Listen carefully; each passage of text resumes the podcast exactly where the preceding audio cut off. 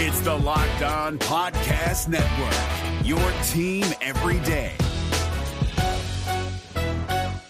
Kyle Crabbs here, host of Locked On NFL Scouting. Join Joe Marino and me every day as we provide position by position analysis of the upcoming NFL draft. Check out the Locked On NFL Scouting podcast with the draft dudes on YouTube or wherever you listen to your favorite podcasts. The Los Angeles Chargers have a superstar quarterback in Justin Herbert, but have yet to win a playoff game. Are they primed for a deep run in 2023? It's Chargers Day, and we're breaking them down from every angle today on the Locked On NFL Scouting Podcast. You are Locked On NFL Scouting with the Draft Dudes, your daily podcast for NFL and college football scouting. Part of the Locked On Podcast Network, your team every day. What's better than this? It's guys being dudes here on the Locked On NFL Scouting Podcast. We're the Draft Dudes. I'm Joe Marino from Locked On Bills. He's Kyle Crabbs from Locked On Dolphins. And we are your NFL experts here with you daily to talk team building across the league on the Locked On NFL Scouting Podcast with the Draft Dudes, part of the Locked On Podcast Network, your team every day. Like to thank you for making Locked On NFL Scouting your first listen every day. And of course, a big welcome to our everydayers. You know who you are. Those of you who never miss a single episode, we appreciate y'all being here very, very much. Joe, I'm going to be honest. It's a little risky with the intro to talk about not winning a playoff game. still probably a little too soon mm-hmm. for Chargers fans with how their playoff experience went this past year. So, yeah, I recently went through it uh, with them uh, again this morning. So a little bit of a low blow if you asked me. Hey, it's about building some hype, talking about it, being real about what's going on here. You got a talented team, a really exciting quarterback. It's time for some success. Let's go get it. So let's let's go get it. You want to talk about yeah, it? let's go get it. Okay. So I think the first disclaimer that needs to happen when talking about the Los Angeles Chargers is the biggest offensive addition is not a player, right? This is a roster assessment they're getting some players back healthy. Rashawn Slater being most notable, played about 150 snaps last year. Him being back will be huge for the Chargers. But the arrival of Kellen Moore and what that is going to change for what this offense was versus what it is, I think is a really exciting development for uh, the Chargers, who I think as a team threw the ball uh, second highest rate of any team in the NFL from a volume perspective. It was over 700 pass attempts on the season. Justin threw 699 pass attempts.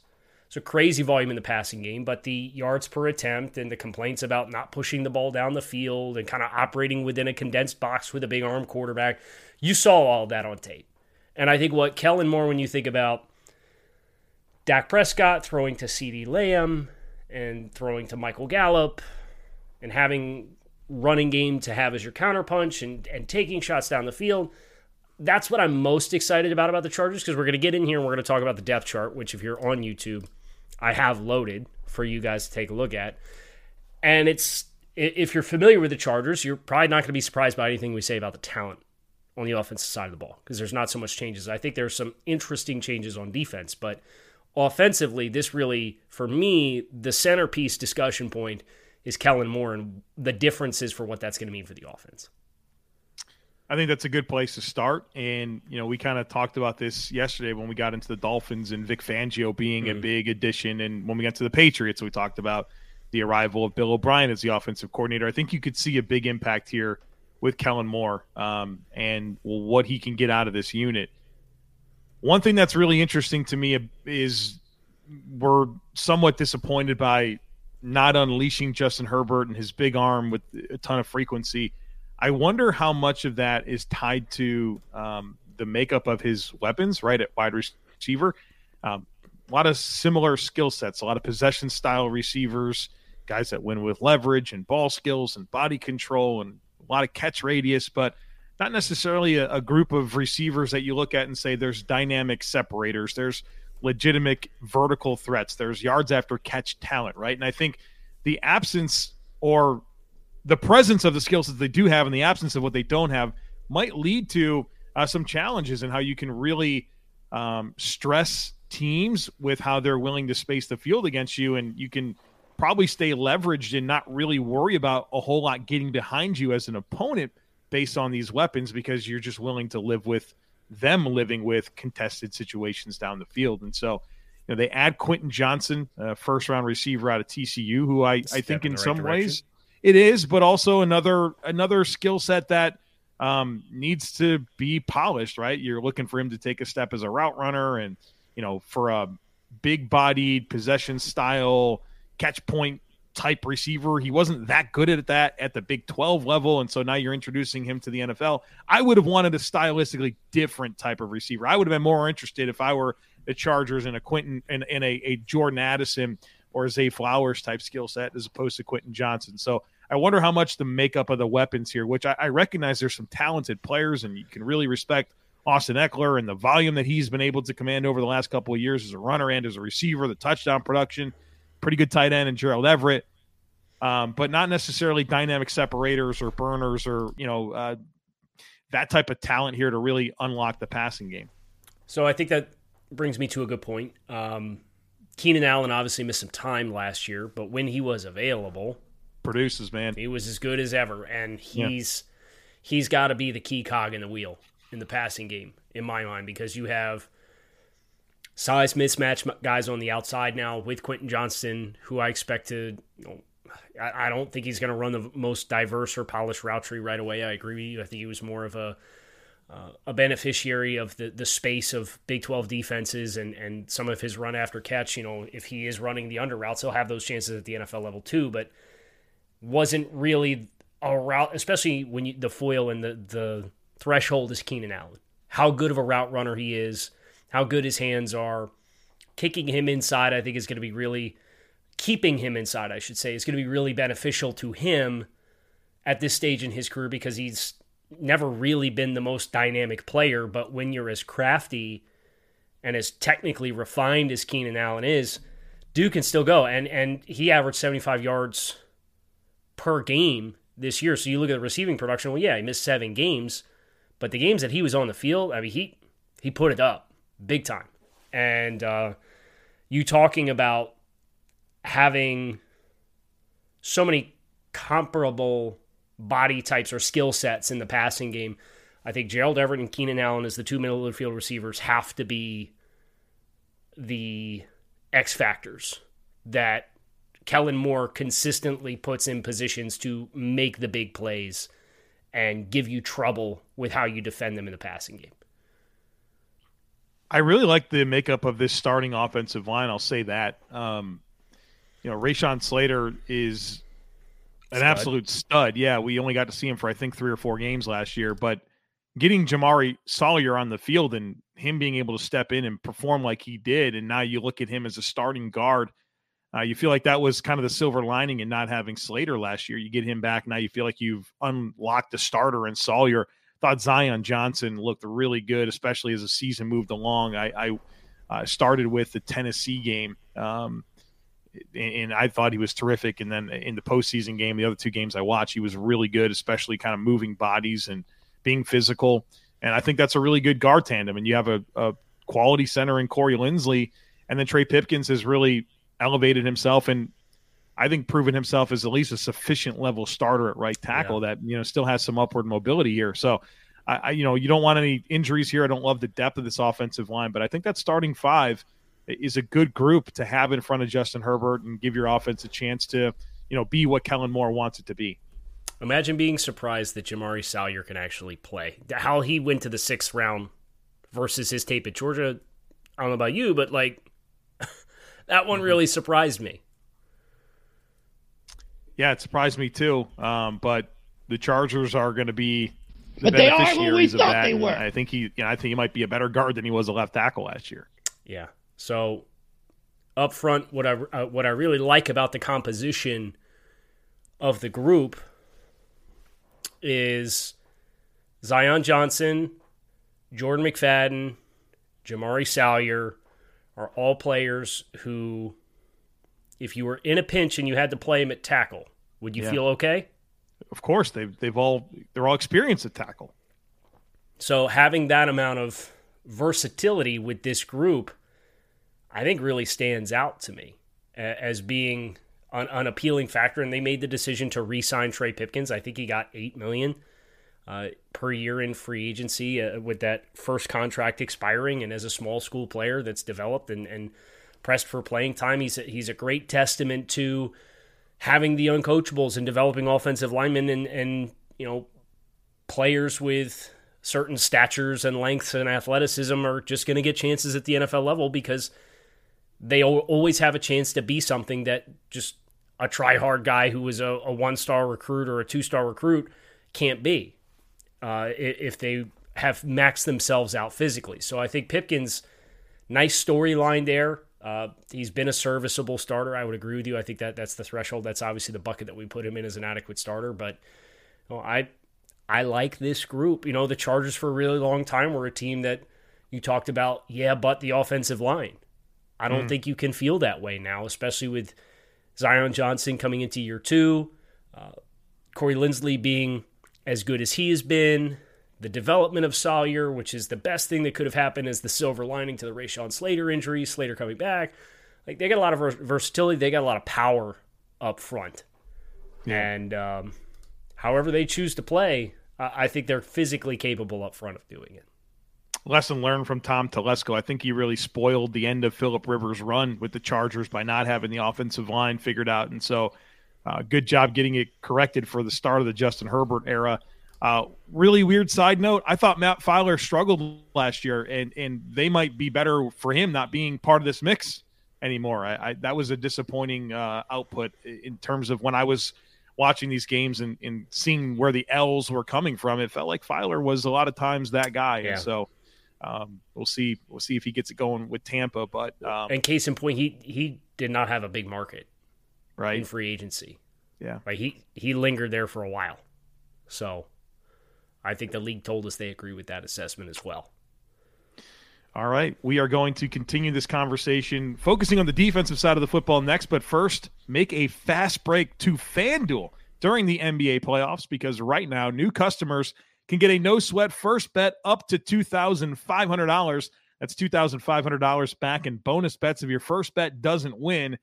And uh, there's so much to love about betting over at FanDuel. You got great promotions every day. It's a safe and secure, easy to use app. You get paid instantly. And there's so much that you can get in on. Of course, the NBA Finals, the NHL, Stanley Cup Finals are here. We got to get the Gatto's got to get it going here. We're struggling a little bit. Doesn't look too good. Uh, but we got the Major League no Baseball's comment. in full swing, football's futures. And so if you're a Chargers fan and you think Justin Herbert's going to be the MVP, I think you can get in on those odds right now and uh, uh, you know uh, put some money down if you if you're feeling good about that. So uh, there's simply no better place to get in on all the sports action than over at America's number one sports book. So visit fanduel.com slash locked on and get a no sweat first bet up to $2,500. That's fanduel.com slash locked on. FanDuel, official sports betting partner of the NBA.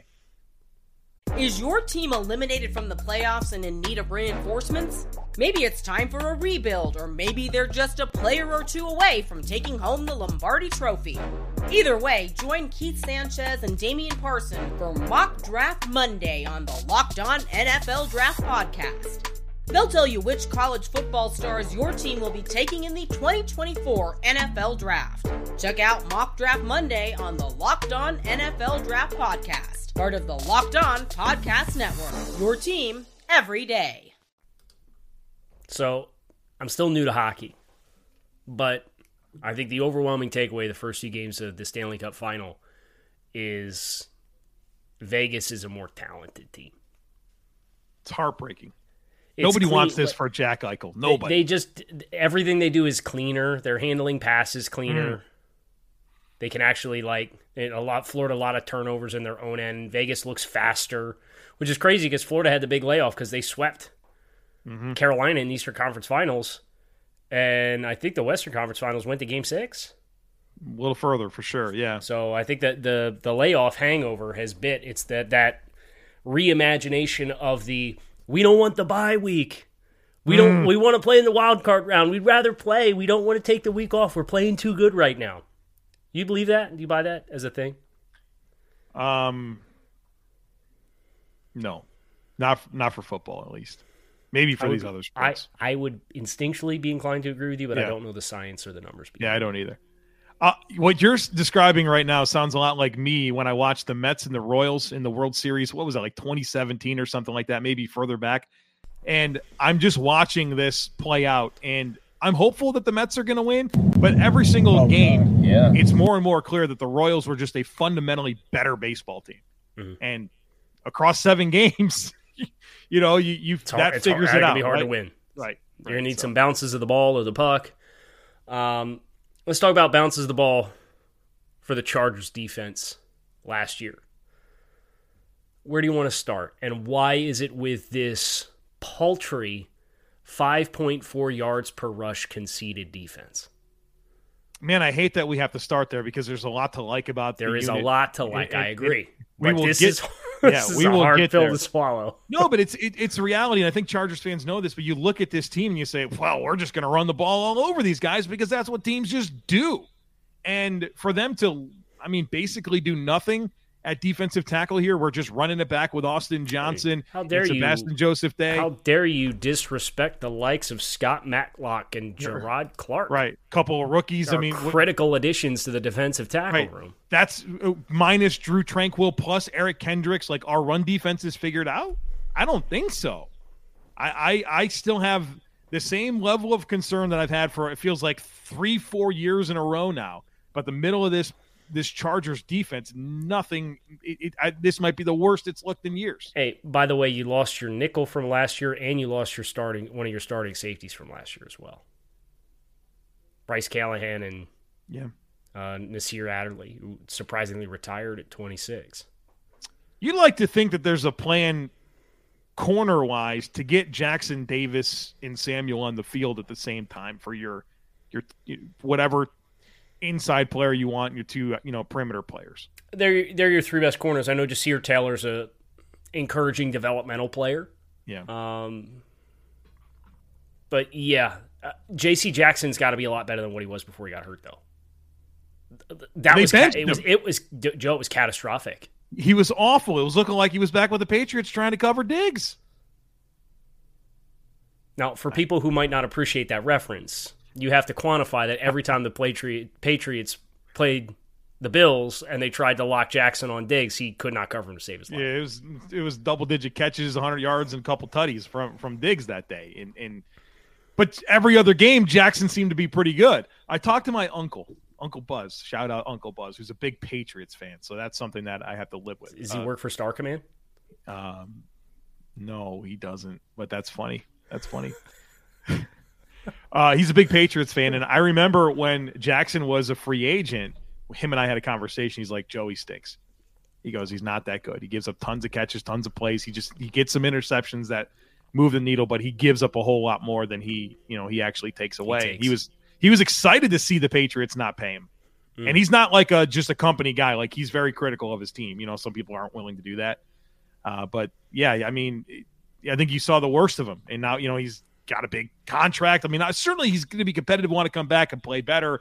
You know, not be defined by getting benched and then getting injured in his first year of a big deal with the with the Chargers. But my goodness, there there there's got to be a whole lot more from J.C. Jackson moving forward. So he he needs to recapture what he was at his best. And, and case in point, playing for playing for Brandon Staley is very different than playing for Bill Belichick, right? Like ideologically, what you do defensively, there's a lot of match site adjustments, but just ideologically, more of a zone heavy team versus a man heavy team. Developmental curve or, or, or learning curve, you're not surprised to hear that's a thing, but for the dollars that they committed, that's a really critical investment that needs to be better. The good news is if it if it's not better, you have Michael Davis and you have Asante Samuel and you have Derwin James to kind of be a chess piece to play behind it. But if you're going to do that, then either JT Woods in year two or Alohi Gilman needs to show up big at safety to allow Derwin James to move. Now, Woods has the range Yeah, so it's going To kind do get it. into. Yeah, Alohi Gilman does not. And there was nobody who's a bigger fan of Alohi Gilman coming out of Notre Dame than me. I loved his game. And I think if Derwin James wasn't here, Alohi Gilman would probably be a really fun player to in that role. kind of be a low safety who's an enforcer and kind of shallow zone player. But you want Derwin James in that spot. So that means ideally Alohi's not the guy. And, and, that means JT Woods, I think, in year two has to really pop big. Now he's long and fast and fluid, but coming out of Baylor, he was a little bit raw. So I'm excited to see what that looks like in year two. But you need one of those two guys, JT Woods or JC Jackson, to really elevate their play to ensure that the versatility that you have on the back end is optimized to its best ability, in my mind. Talking about these edge rushers, Joey Bosa and, and Khalil Mack. Morgan I mean, Fox, low key, is is a really nice early down guy too. Yeah, we didn't really get to see those guys healthy together last year for mm-hmm. much, um, and so if I'm a Chargers fan, I'm getting really excited about Bosa, Mack healthy entering 2023 because I, I feel like they can both really be high impact players. Of course, right? Like of course Bosa can, but even Mack, as he's kind of aging, I still saw a lot of uh, the qualities that you know I, have always loved about watching. Yeah, he's he is man, and he can play the run and super flexible. I mean, he's he's a really nice football player. And then I mean, how about Tuli Tuipulotu? Uh, as a Great draft ad. pick here. Yeah, it's a it's a fun it's a fun edge group situation. You mentioned Morgan Fox, even Chris Rumph is uh, you know, we always figured it would take a little time for him, but big you know, big special teams contributions from him last year though. Yeah, he's a good he's a good player to have in your team. So there's just there's a lot to like about the edge. And I mean, look, Michael Davis and, and Asante Samuel are really nice players. Um, I, am excited about both of them. You mentioned Derwin James. There's a lot of good here on this defense, uh, but it's kind of spoiled by being concerned that you're just going to lose up front against the run and teams are going to gash you. And um, that's going to make it hard for your edge rushers to be their best, for your ball hawks in the back end to be their best, right? You got to be able to be stout up front. I just don't know if this defense has it. Yeah, you, you got to win on first down a lot to make the good parts of this defense show up yeah. mo- most consistently, right? Yeah, you got what are they the old cliches about you, you earn the right to rush the passer on third down. Like a lot of that's true here for the Chargers. So I think if you do look at the interior of the box, right, you've already mentioned the names Austin Johnson, Sebastian Joseph Day, and behind them Eric Kendricks being brought in. I do think that is an upgrade. No, I thought Drew, Tranquill?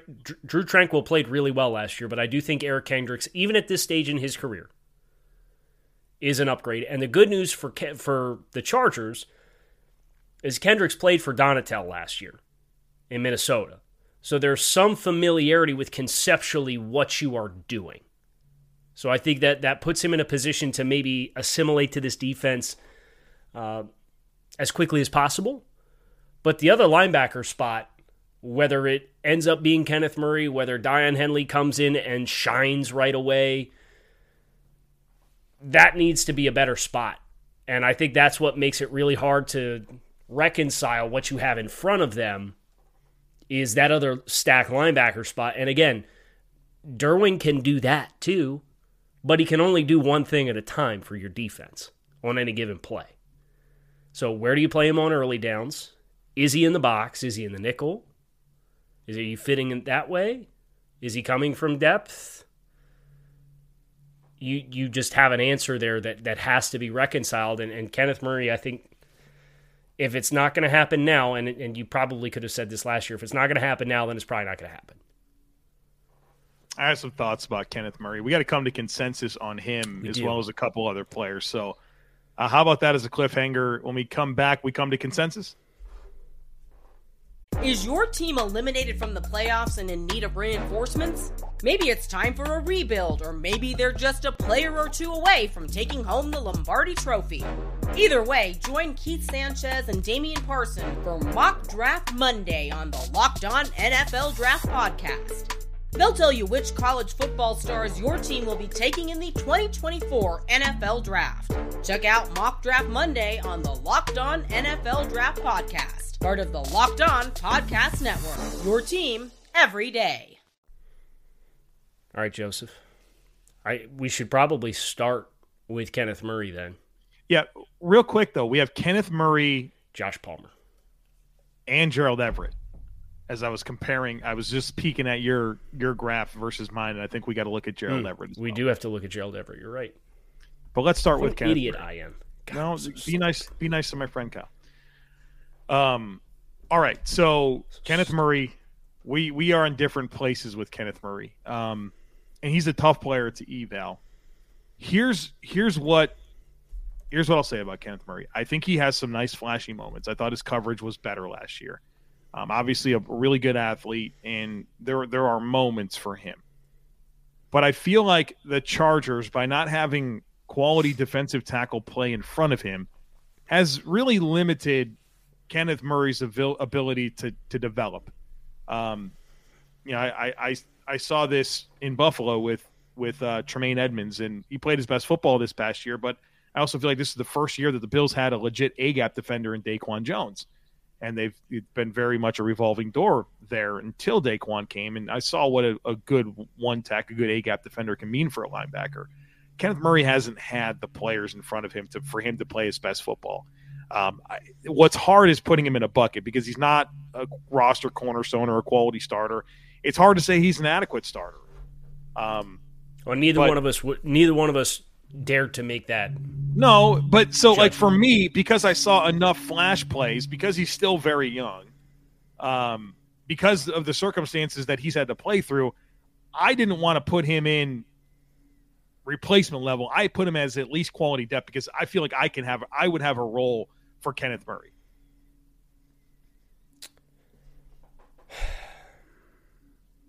And it's like it's too far into his career for it to be a pink incomplete evaluation. Yeah, it's twenty. It's twenty one hundred defensive snaps. Yeah, in three seasons. Fortunately, that's just that's too much of a sample size for us to intellectually, honestly tell you that it's an incomplete eval. So I understand what you're saying, and I agree with you. the The play in front of him to protect protect him mm-hmm. has not been great. But if that's the case, like you're in the wrong defense. Is that fair to say? I don't Ken, disagree. Kenneth Murray hasn't Kenneth Murray hasn't developed into the right style of linebacker to play within this defense that plays so many two high shell presentations and light box counts where you have to be able to trace the back and fall back. They the, Kenneth Murray has a very hard job as a run defender because he has to make the defensive tackles right, and they stink. And the biggest question for Kenneth Murray coming out of Oklahoma was what? Processing. Right. So it's that's that's that's that's for me where it's like in this, de- especially through the lens of the Chargers and what you are trying to do defensively and how you're going to play, it's just not a fit. And that for for like I think Kenneth Murray could go somewhere else and be a quality depth player. Go play for Todd can, Bowles. Right. Let Devin White get the hell out of there and sign Kenneth Murray. right. That's what I would where, do. Where there's it's it's much more elementary of my responsibilities at the snap. Get downhill, right? Like he is explosive and he's long and he can play off a of contact fairly well and he's got great sideline to sideline range to chase stuff down. But in this world that you're playing with in Brandon Staley, there's been no improvement in my eye for the concerns of what he was coming out of Oklahoma, coming into year four as the same player. He's played seven on, average 700 snaps a season. So for me, it was like, okay, th- this is more round peg, square hole. I just don't think the style of the player and the strength of the player fits within what the responsibilities are that you're being given within this defense. Be the perfect Elandon Roberts player, right? Oh, he'd be a dream because the the upside in coverage is there, right? The upside yeah. to say, oh yeah, he's athletic, he's long, he takes up more space. Elandon's got lately his build up speed and these little short arms, and he's not a long player, and he hits like a ton of bricks, but he's not as as explosive as Kenneth Murray. Yeah, like that kind of player that's played in Pittsburgh and, and played in New England and played in Miami with Josh Boyer and you know what Minnesota is going to do now with Brian Flores as the DC. These are all great examples of stops along the way. That's like get him in one of those spots and let it be okay. You see the guard pool, get downhill and fill that. But that's that's not really the world that we live in here, unfortunately. The good news is we've had a good Kenneth Murray conversation. The bad news is I'm not, I'm not sure we're any closer to coming to consensus on the player. So I, I will concede this. Of the games that I watched, I, I watched uh, Kansas City, Cleveland, San Francisco, Miami, and then uh, Denver. I tried to get a good sampling of teams that they played. I thought the games in the back half of the year, he did look better in coverage. So I, I would agree with you on the assertion that, you know, he got better, showed some high upside moments, and I thought they were kind of strung together at the back end of the year in coverage. That's where I focused all of my watches were were in the late season games and the playoffs. I mean, the early Well, season but- stuff was bad. Was bad. I didn't see it, so that's not lingering in my head. They they declined his fifth year option. They did decline his fifth year option. He's Which- also missed about 16% of his tackles the last two Well, seasons. But so the thing about declining that option is it's a silly number for linebackers now. right, because all the edge defenders get put in that bucket. Yeah, it's a silly situation. We got to talk to the NFLPA. Y'all got to help yourselves out here. um, it, would it be unheard of to put him as a pink? Year three player, still on his rookie contract. I What- feel like but- that's the compromise here because I, I What's going to be different this year? It's the same bad defensive tackles. It's the same scheme. We've got Eric Kendricks next to him. And, and Eric Kendricks, I hate this for you that you have to come into this situation and play behind these defensive tackles. Like, you're not going to be able to play your best ball. so let me ask you this: Yeah. It's 12 months from now. We have the same conversation about Kenneth Murray. What bucket are you putting him in? I'm going to be hopeful that Brian Flores signs him to. No, no. He, sign, he resigns with the Chargers. He resigns on a one-year Oh, deal with the Chargers. It's 12 It's months from now. What bucket do you put him Never, in? never ending cycle. He's got something. Something has to be different for him. This is the hardest conversation we've had yet. It is the hardest conversation we've had, yet. and we. I feel good about our ability to suss through the other two guys on the offensive side of the ball. Okay, I hope so. Do you want to come back to him? Do you want to sleep on it? I mean, sleep on it for like the next five minutes while we do the other two guys. All right, let's let's yeah, let's go somewhere else. We have Josh Palmer and Ger- Gerald Everett. Uh, you want to do Palmer? Yeah, I have him as an adequate starter. Why? Why? Because I think he's got very redeeming qualities. And first of all, he when he got a chance to play last year, he was very productive. Um, he's But got the off, the, but the offense was as inefficient as it has ever been when they ran the volume through Josh Palmer. right because he's The offense was worse for running through the through Josh Palmer. right because he's not a blue, but like he's a serviceable player that can come out and give you good body control and hands and gives you some vertical components to his game. Like for the type of role that in a vacuum you'd envision for Josh Palmer, I think he's sufficient. Dude played. Dude, low key played almost a thousand snaps last year. Got on the field a ton because guys are banged up, man. Okay, so let, let me ask it through this lens. Is Josh Palmer ideally an inside receiver or an outside receiver? I think he's got some interchangeable interchangeability to him. Ideally. I don't know that I feel convictions about him being a one spot guy over another. Do you? Don't feel great as about his ability to separate outside. So for me, I'd rather him play inside, and then you're getting into the world where you're taking away from Keenan Allen, and as a result, if we're going to put him outside because we want Keenan inside, then I think that reduces some of the redeeming qualities that he does because he is a big physical receiver. He has good concentration. He has strong hands. I get that.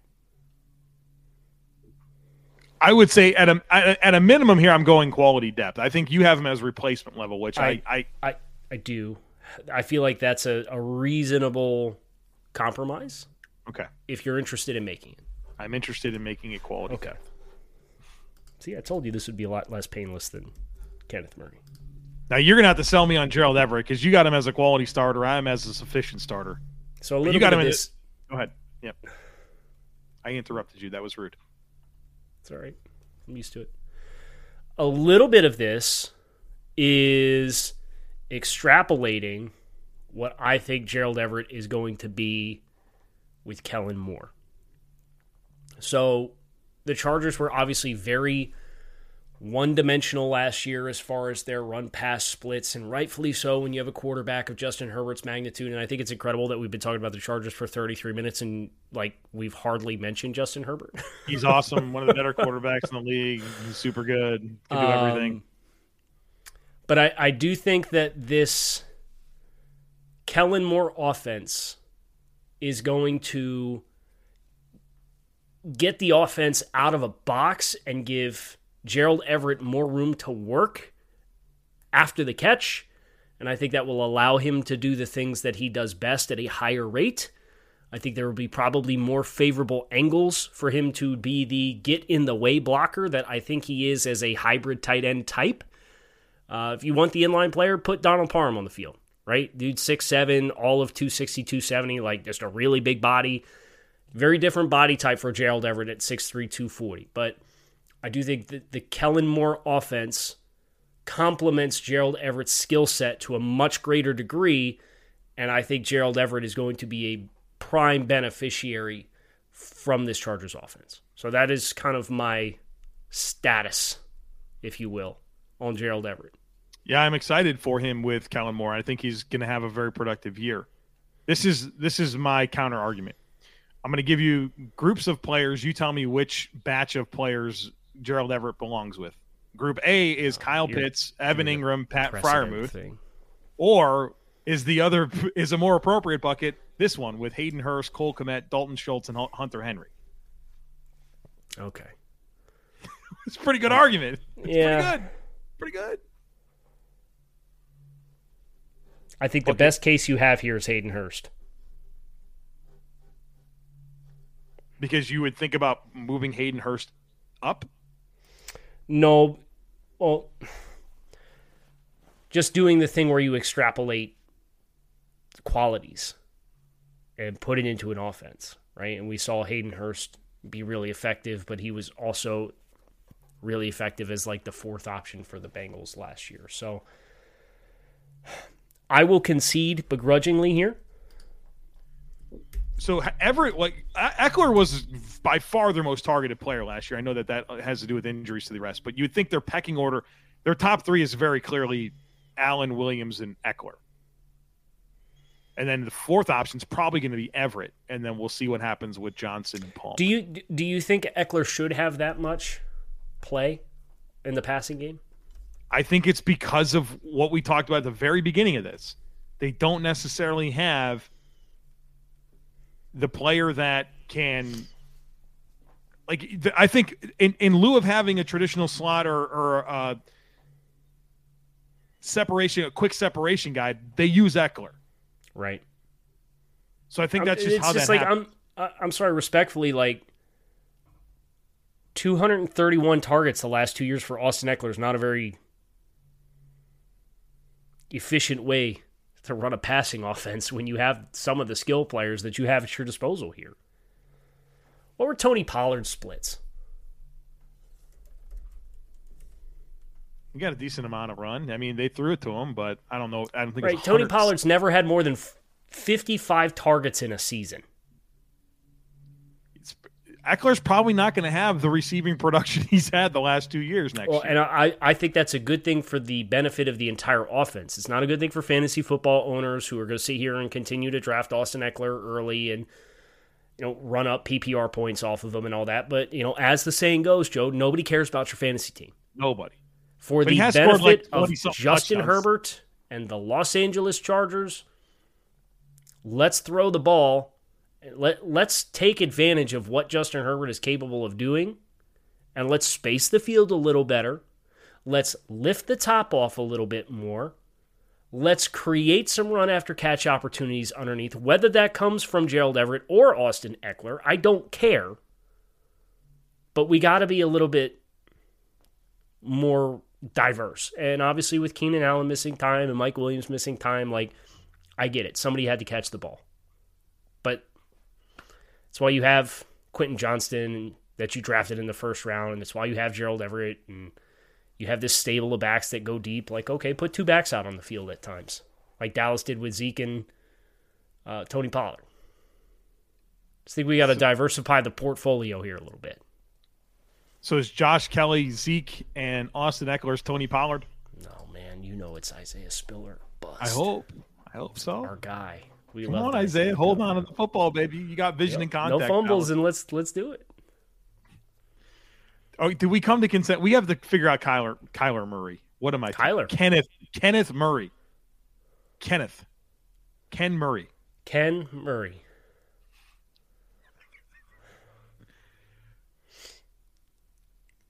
I guess we can put him as quality depth. Oh. What did we What did we put? Um, what did we put Elandon Roberts? Have we even done that team yet? Have we? What teams he play plays for? Who? What teams he play for? I'm forgetting. Is he on the Steelers? He's on the Steelers, isn't he? Yeah, he's on the Steelers. We he gave is, him re- we, we did them. game replacement level.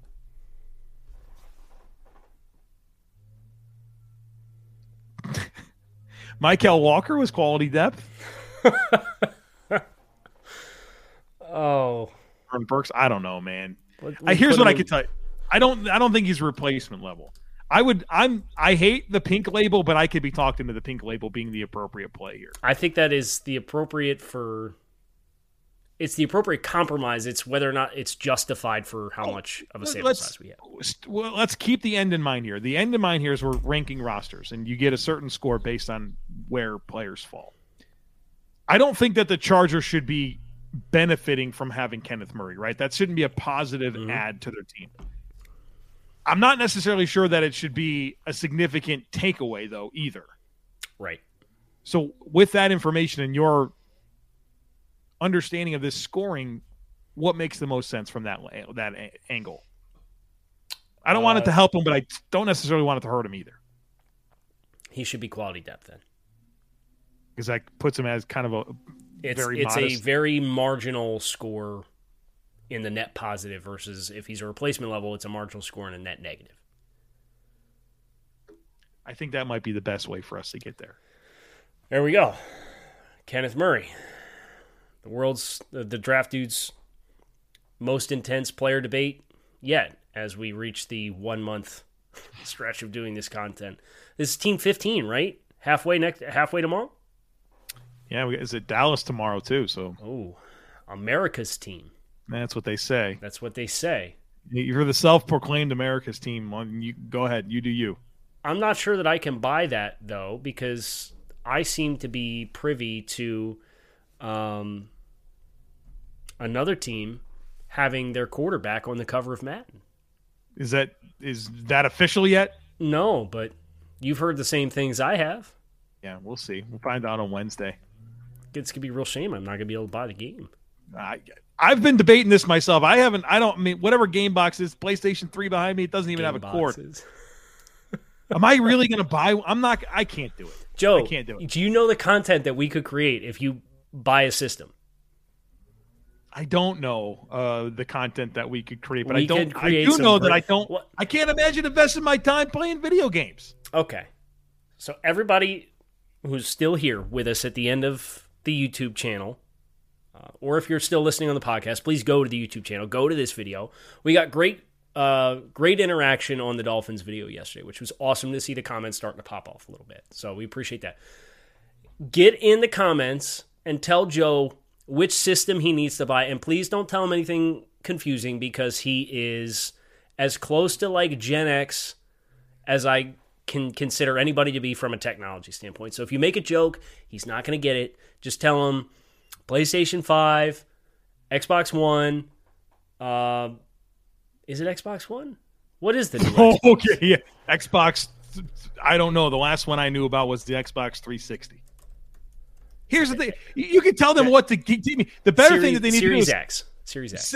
sell me on on how this is going to be a good utilization of my time.